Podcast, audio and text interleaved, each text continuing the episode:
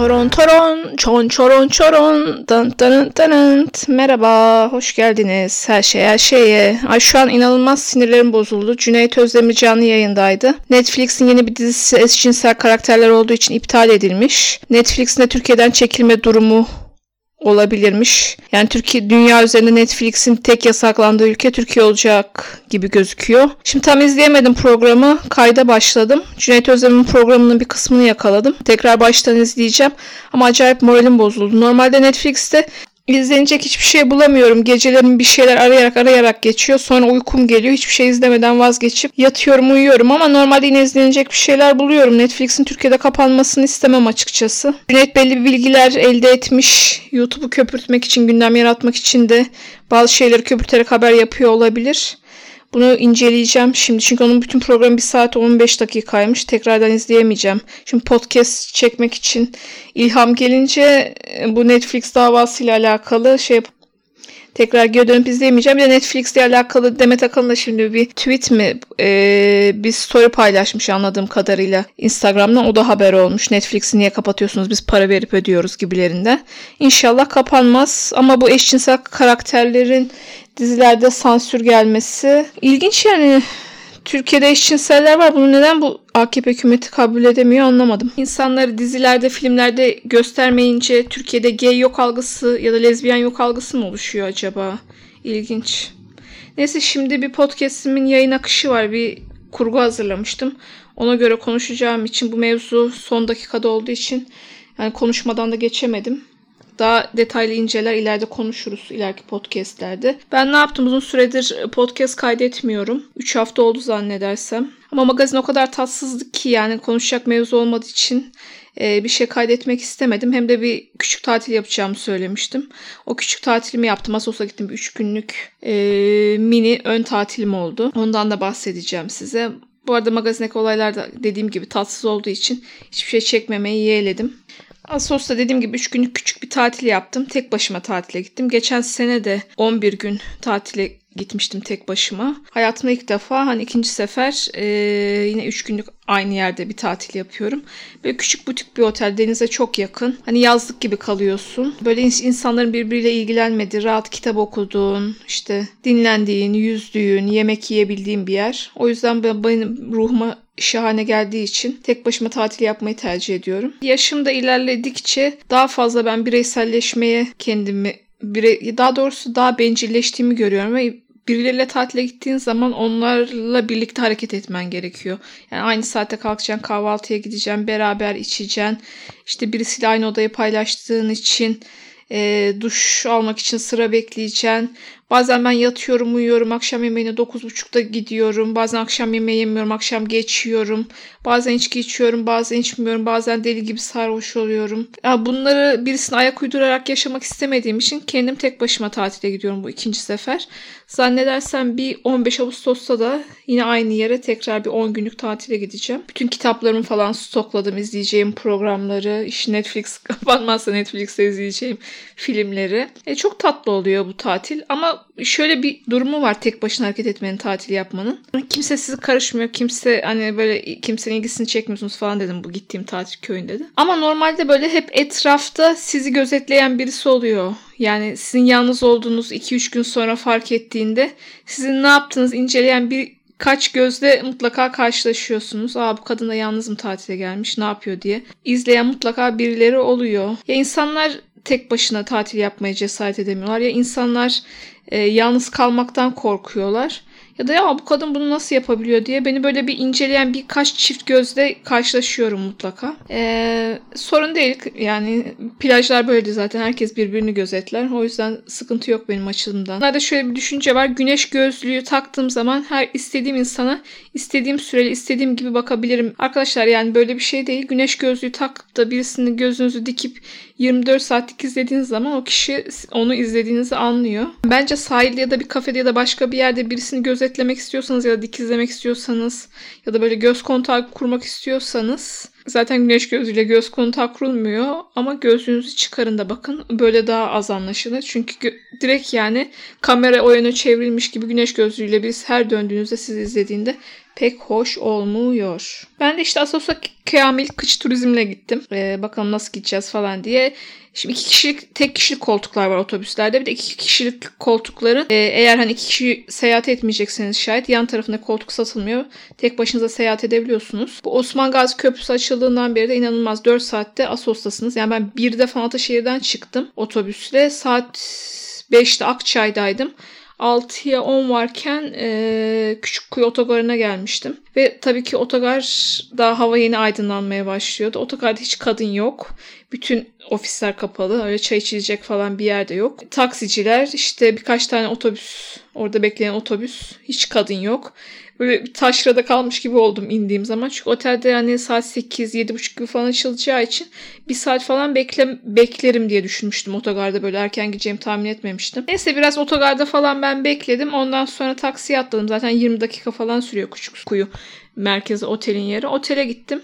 Otele gider gitmez Hani herkes böyle şey olur tek başına tatile gider valizini sürükler hayatın aşkıyla falan karşılaşır. Ben de böyle valizimi sürükleyerek hani resepsiyonun olduğu yere geldim. Sonra işte odamı falan gösterdiler. Tam bir kapak kapatırken kapıyı birisiyle göz göze geldim. Bir amca. Bütün tatil boyunca bu amca beni takip etti. Yani güneşlendiğim yeri bulup hemen arkamdaki şezlonga yerleşti. Ve bütün tatil boyunca sağ olsun amcacım beni arkamda e, tek başıma bırakmadı. Tabii ki ben hiç acayip yabani bir insan olduğum için hiç kimseyle göz kontağı kurmadığım için bana hani merhaba deme cesaretini bile gösteremedi zavallı. Sonradan başkaları söylediler Galatasaray Üniversitesi'nde profesörmüş. O da öyle yalnız tatile gelmiş. Ama amcacım işte yani yanlış yıllarda doğmuşuz. Aramızda bayağı bir yaş farkı var. Neyse işte böyle 31. 31. amca bütün yaz tatili yani 3 gün boyunca benim arkamda yattı sağımda solumda güneşlendi. Ben hani böyle ya tek başıma hiç kimsenin beni gözetlemediği şekilde tatil yapmak istiyorum ama pek tek başınıza tatile gittiğinizde bu mümkün olmuyor. Yani bunu anlatabilmek için hani bunu size anlattım. Sen de ne kadar paranoyaksın demeyin de mesela bazen pazar sabahları ben burada Çengelköy Çınar altına kahvaltıya gidiyorum tek başıma. Bazen ev kalabalık oluyor. Akrabalar falan gelen giden oluyor. Pek onu hani kaldıramadığım için kendi kendime kahvaltıya gidiyorum. Bir şeyler öteberi alıp oradan da bir menemen söylüyorum. Tek başıma kahvaltı yapıyorum. YouTube'dan hani izleyeceğim bir şey varsa onu izliyorum. Dinleyeceğim bir podcast varsa onu dinliyorum. Bir saat falan kalıyorumdur. Mutlaka böyle aile olan birilerinden birilerinin beni izlediğini fark ediyorum. Güneş gözlüğü gözünde gözünü bana dikmiş. Hani yalnız olduğumu bir süre sonra fark ettikten sonra mutlaka bir çift gözle iki çift gözle karşılaşıyorum yani beni izleyen. Ya insanlar da hani tek başına olmak istiyorlar. Oldukları yerden memnunlar. Ya da bu kadın niye böyle hani pazar günü gelmiş ay yazık gibi falan mı düşünüyorlar? Anlamıyorum ama mutlaka yani yalnız yaptığım aktivitelerin içinde birilerinin beni izlediğini fark ediyorum. Daha önce size bahsetmiştim Serdar Kuzuloğlu'nun Zihnimin Kıvrımları diye bir YouTube kanalı ve e, Spotify'da yayınlanan podcastleri var. Tatildeyken de orada yayınlanan podcastlerden bir tanesini dinledim yalnızlık üzerine. E, enine boyuna bir saat boyunca Serdar Kuzuloğlu yalnızlığı her şekilde değerlendirilmiş. Bu şekilde yani benim hani bazı zamanlar tek başıma tatil yapmak istemem. Genelde bütün tatillerimi tek başıma yapmak istemem. İşte bazı pazar sabahları tek başıma kahvaltı yapmak istemem. Kendimin dinlenme isteğinden kaynaklanıyor açıkçası. Kendi kendime baş başa kalabilmek, hani düşünebilmek için bir vakit aralığı yaratıyor benim için kararlar alabilmek için. Daha çok tercih edilmiş bir yalnızlık. Ama tavsiye ederim Serdar Kuzuloğlu'nun podcast'ı şu an zaten Türkiye listelerinde bir numarada. Bütün mevzuları enine boyuna her açıdan değerlendiriyor. Onu da o şey tatildeyken güneşlenirken dinledim bayağı faydalı oldu. Kaç gün önce de Kalt yeni bir podcast koydu. Hep beraber şeye Altınoluk'a tatile gitmişler. Altınoluk maceralarını anlatıyorlar. Neler yaptıklarını Ozan'ım. Sevgilisiyle beraber gitmiş tabii ki. Güzel, bayağı komik bir podcast olmuş. Çok zevk aldım dinlerken. Hatta iki kere dinledim. İtiraf etmem gerekirse. Bayıldım şey bütün yolculuk anılarını, tatil değerlendirmelerine, işte yazlık evlerinin durumlarına, bütün istenmeyen eşyaların oraya istiflenmesine, işte yazlık ve sevgiliyle beraber gidince romantizm yaşamanın imkansız olduğuna falan. Çok güzeldi. Benim de birçok anlatacağım şeyi Netflix üzerinden e, seçmişim konuları. Netflix'te bir Mormonlarla alakalı belgesel izledim. Mormonlar Amerika'da yaşayan kabile mi diyelim bir dini inanışa sahip olan bir kitle. Yani Türkiye'de otoban olacak yerleri oymuşlar, kendilerine ev yapmışlar. Bir erkek ve 3-4 tane karısı var. Çok eşli erkekler ve bunlardan devamlı üremek üzerine kurulmuş bir hayat. İnanılmaz kadınlara yapılan bir zulüm yani din kisvesi altında. Tabii ki herkes istediği gibi yaşasın. Ama kadınlar inanılmaz mutsuzlar. Ben orada hiç mutlu kadın görmedim. Çünkü eşini birisiyle paylaşmak zorunda. Başka bir gece diğer karısına gidiyor. O yan komşun. Sen de onunla arkadaşsın. Başka bir sosyal ortam yok. Ve adamların yaptığı işler postacı, ne bileyim işçi, inşaatçı falan öyle bir işler. Otoban gibi böyle bir mağara gibi yerlere oymuşlar. Onların içinde yaşıyorlar. Yani Türkiye'de olsa böyle bir yaşam kıyamet kopar. Amerika'da da gerçi kıyamet kopmuş. Onların yasaklanmasını falan istiyorlar. Bayağı hukuki davaları da var. Bir de hiç belgeselin hiçbir yerinde şey görmüş çocuklara para kaynağı nereden geliyor. Çünkü bir kadından 10 çocuğu falan var adamların. Her kadından 3 tane karısı falan var hepsinin. Onlar çocuktan 30 çocuğu falan var bir erkeğin. Bu para nereden geliyor? Bu çocuklar nerede eğitim görüyorlar? Nasıl büyüyorlar? Bununla alakalı hiçbir şey yok. Kendi aralarındaki duygusal durumu anlatıyor ya da eş seçimleri nasıl olduğunu anlatıyor. Ama kadınların nasıl hani beyni yıkanıyor, nasıl bunu kabul ediyorlar? Çoğu zaten aileden gelen bir şey. İşte annesi de babası da mormonmuş. O da öyle bir yaşamı seçmiş ama seçmek zorunda değil yani. Amerika'da başka bir hayatı da seçebilir neticede. Ama kadınların kıskançlıkları, gözyaşları, kendilerini devamlı kontrol altında tutmaları gerçekten benim içime vurdu. 4-5 bölümlük bir şey. Hani izleyecek bir şey bulamıyorsanız eğer kadına yapılan zulümlerden birisini izlemek istiyorsanız mutlaka izlemenizi tavsiye ediyorum. Şimdi daha yeni Netflix'te dün bir film Fransız filmi seyrettim. MILF. MILF diye okunuyor daha doğrusu. Belki Fransızcası öyle değildir. 40'lı yaşlarında 3 tane kadının Fransa'ya tatile gitmelerini anlatıyor. Ama tatile gitmelerinin bir sebebi var. E, içlerinden bir tanesinin kocası ölmüş. Orada yazlıkları var. 3 seneden beri o yazlığa gitmiyor kocasının hatıraları canlanmasın diye. 3 arkadaş beraber gidip hani bu yazlığı temizleyip satıp geri dönecekler. E, macera yolda başlıyor. Bunları sollamaya kalkan genç çocuklara e, kadınlardan birisi açıyor göğüslerini gösteriyor. Korna çalıyor. Ondan sonra işte polis bunları ne diyeyim arabayı ellerinden alıyor. Ehliyetlerine el koyuyor. Daha sonra o şekilde eve gidiyorlar. Daha ve sörf okulunda genç çocuklarla karşılaşıp onlarla yaşadıkları seks maceralarını anlatıyor. Aslında öncesinde hiçbir şey yok. Kadınlar çocukların genç olduklarının farkında. Onlar da kendi kadınlar da kendi yaşlarının farkındalar. Hani uzun vadede bir şey olmayacaklarını biliyorlar ve böyle bir maceraya atılıyorlar. Ama kadın yine daha önce de anlattığım gibi kadın her yerde kadın oluyor. Bir gecelik ilişkiyi uzatıp bütün yaz tatiline boyunca yayıp da e, oradaki genç çocuklarla sevişmeye başlayınca tabii ki duygusal bir şeyler hissetmeye başlıyorsun ve diğer kızlarla genç kızlarla fingi dediğini gördüğün zaman kendi seviştiğin adamın içten içe bir kıskançlık ve akabinde de sevgi duymaya başlıyorsun. Yani şu demek istediğim şu bu yaz aşklarında ya da bir gecelik aşkları zorlamayın arkadaşlar. One night stand olan şey one night'ta kalsın. Two nights, three nights olmasın yani. Neden bunu diyorum? Magazinde bu durumu bağlayacağım. E, bu Ozan Güven'le Deniz Kulaksız'ın ilişkisi de bence bir gecelik ilişki olması gerekirken ilişki zorlanıp beraber yaşamaya gidip daha sonra da bu şiddet olaylarına mahal verdiğini düşünüyorum. Deniz Kulaksız demişim. Deniz Bulutsuz kızın ismi. Ve isimleri aklımda tutamadığım için hep yanlış kendi kafama göre uydurarak söylüyorum. Ya bu ilişki bütün anlatılan hikayeye bakıldığında aslında bir gecelik one night stand bir ilişki olması gerekirken e, korona sebebiyle işte olan olaylar sebebiyle anladığım kadarıyla birlikte yaşamaya dönmüş ve daha sonra da işte bu şiddet olayları olmuş gibi bana bir algı oluştu. Çünkü anlatılan ifadelere bakıldığı zaman Deniz Bulutsuz'un bir sevgilisi var Ozan Güven'le tanıştığı zaman. Ozan Güven'le birlikte oluyor. Bu ilişki devam ediyor. Daha sonra o sevgilisinden ayrılıyor. Ozan Güven'le olmaya devam ediyor. Ve aralarındaki kavgaların hepsi de o seni daha iyi mi bilmem ne mi yapıyordu. Kavganın başlamayı da zaten sebebi de eski sevgili, eski sevgili hakkında konuşulan mevzular. Ama yani Ozan Güven'in kıza yaptığı affedilir gibi bir şey değil.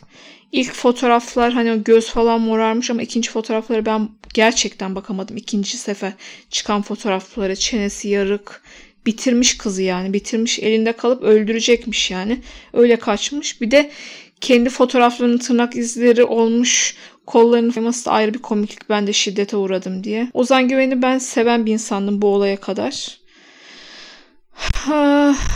Ama yaptıkları yani gerçekten kabul edilir gibi bir şey değil.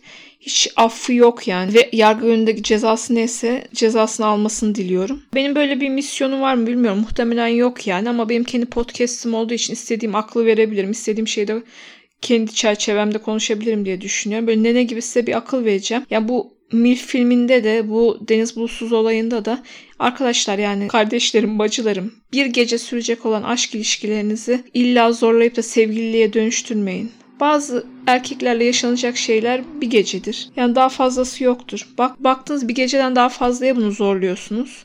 Bu adamlar küçük sinyaller verirler diğer hareketlerinde, konuşmalarında, arkadaşlarına, davranışlarında. Hemen bunlarla böyle beraber yaşamaya, onlarda kalmaya. E bir düşünün, bir tartın, bir şeyi akışına bırakmayın ilişkinin en başında. Yani artık dünya, düzen, ilişkiler her şey değişti. Hemen pıt diye bu adamlarla birlikte yaşamaya başlayınca yani böyle bir şey yapılması birlikte yaşanınca da tabii ki kabul edilen bir şey değil. Ben böyle deyince arkadaşlarım kızıyor.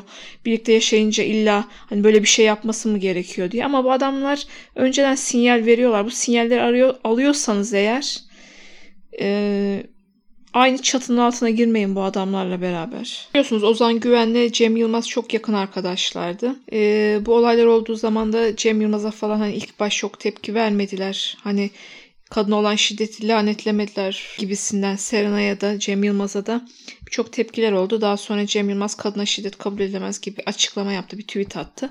Ama ben hep böyle e, kendi açımdan da düşündüm. Mesela benim yakın bir arkadaşım böyle bir şey yapsaydı şayet ben nasıl hareket ederdim diye bir empati kurdum. Herhalde arardım arkadaşımı hani Cem Yılmaz'la Ozan Güven gibi samimiyette olanlar ve ne olduğunu anlamaya çalışırdım ilk önce olayı. Bir onun ağzından dinlerdim. Ama arkadaşlığımı zannetmiyorum ki bir çırpıda bitireceğimi. Sen sevgilini dövdün, ölüm noktasına getirdin neredeyse. Ben de seninle arkadaşlığımı bitiriyorum üzülerek söylüyorum böyle bir şey diyemezdim yakın çok yakın olan arkadaşıma. Ben yargıya intikal etmiş bir olay. Yargı gerekli cezayı verecektir. Ama ben Cem Yılmaz'la Ozan Güven'in arkadaşlığının bu mevzudan kaynaklı biteceğini düşünmüyorum. Ozan Güven'in bu zamana kadar yaptığı bir araba kazası var. Bir magazincilere saldırması var. Hani bir de bir bu olayı var. Ama kadına şiddet yapıp hani bunu tekrar etmiş biri değil. Bunu alışkanlık haline getirmiş biri değil. Tabii ki zaten de getirmesin böyle bir şey kabul edilemez. Ama Cem Yılmaz'la Ozan Güven'in arkadaşlığının bozulacağını açıkçası düşünmüyorum. Bir de aklımda şöyle bir görüntü kalmış. Daha önceden Ozan Güven'le anlatmıştım size Beşiktaşlı olduğunu. Beşiktaş'ta amcalarının e, ayakkabı dükkanı olduğunu. E, çok çok yıllar önce 10 yıl önce falan Beşiktaş Belediye Çarşısı'nda onu hatırlıyorum. Yine bu Deniz Bulutsuz gibi kızlardan hoşlanıyor zaten.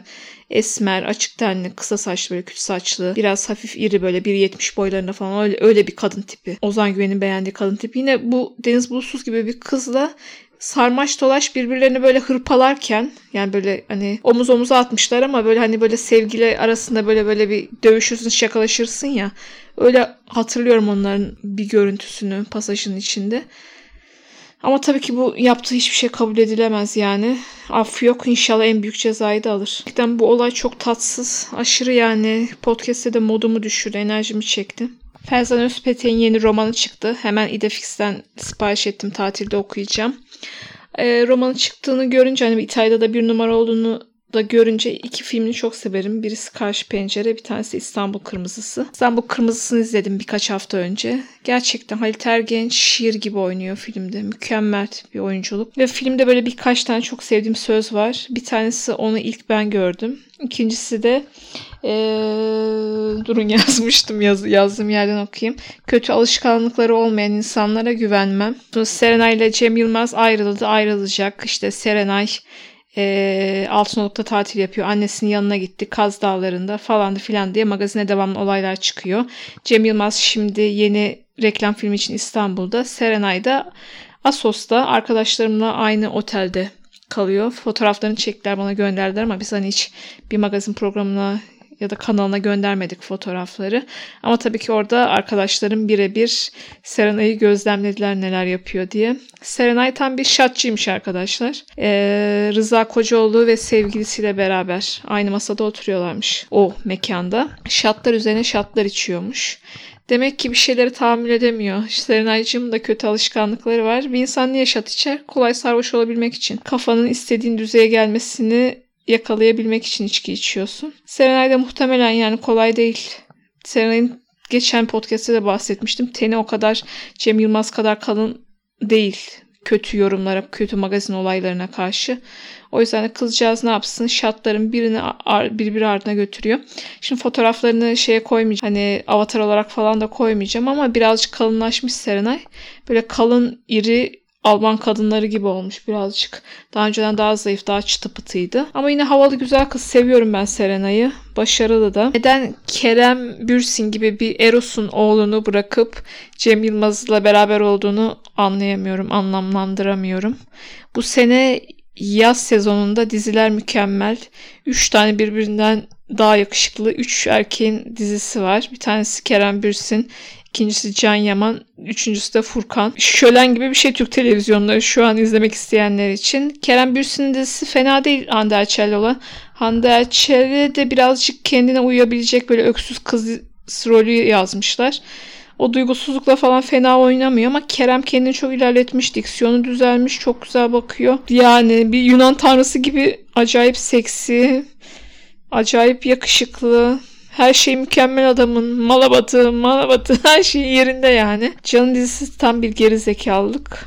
Ama Can yine orada da çok yakışıklı. Styling falan berbat. Özge Gürel e, bundan önce Dolunay dizisinde stylingi çok kötüydü. Saçları böyle cılız, süpürge gibi saçları vardı. Şimdi saçları uzamış. Çok ufak tefek bir kızcağız zayıf. Daha da zayıflamış kendini böyle uzun göstermek için bir şeyler yapmış. Kamerada güzel gözüküyor Özge Gürel'de. Furkan dizisi Çatı Katı Aşk'ta da orada kızlar çok berbat. Yan rollerde oynayacak kızları herhalde bütçe yoktu. Bütün parayı Furkan'la Yiğit Kirazlı'ya verdiler. O yüzden orada kızlar pek şey değil, güzel değiller. Ama benim gibi Türk televizyonda yaz dizilerini yazlıkçılarından beri, yazlıkçılardan beri çok seviyorsanız şayet bu sene bu sezonun yaz dizileri çok güzel. Tabii ki dün çok acı bir kayıp oldu. Huysuz Virjin vefat etti. Yani o kadar seviliyormuş ki herkes canım ya Allah rahmet eylesin demiyor kimse. Huysuz Virgin ölmüş canım canım benim diye bütün hani arkadaşlarımın yazdığı mesajlar öyle. Elif K onunla alakalı BBC Türkiye çok güzel bir yazı yazmış. İlk önce Huysuz Virgin gitti arkasından Seyfi Bey gitti diye. Yani Türkiye inanılmaz YouTube gibi bir şeymiş o zaman Türkiye televizyonları ve ATV'de yayınlanıyormuş onun programları. Ben de hatırlıyorum çocukluğum programları izleyerek geçti. Çok çok özel bir insandı. Allah rahmet eylesin. Bir devrin kapanışı oldu. Üzgünüm. Bayağı da sevdiğim insanlar öldü bu sene. Şayet beni buralara kadar gelip dinlediyseniz 24-25. dakikalar oluyor. Beni dinleyen kulaklarınız ne denir dert duymasın. Beni takip ederseniz eğer takip etmiyorsanız çok sevinirim. Podcast listelerinde yükselmek için takipçi sayımı arttırmaya ihtiyacım var. Bol streamlere ihtiyacım var. Ee, bana bir mesaj atmak isterseniz de Instagram hesabım bio kısmında bulabilirsiniz. Oradan bana mesaj atabilirsiniz. Çok aktif bir Instagram hesabım yok ama bana ulaşmak isteyenler oradan ulaşabilirler. Başka da konuşacağımız bir mevzu var mıydı diye bakıyorum. Açıkçası yok. Ee, dudut dudut dudut. Bu ekşi sözlük bölümünü bugün yapmayı düşünmüyorum. Ekşi sözlükten bir bölüm bir entry alıp onu yorumluyordum ama bugün yorumlamayacağım. Canım istemiyor. Belki podcast'e kadar görüşmek üzere. Hoşça kalın. Kaltın podcast'ini dinleyin çok komik.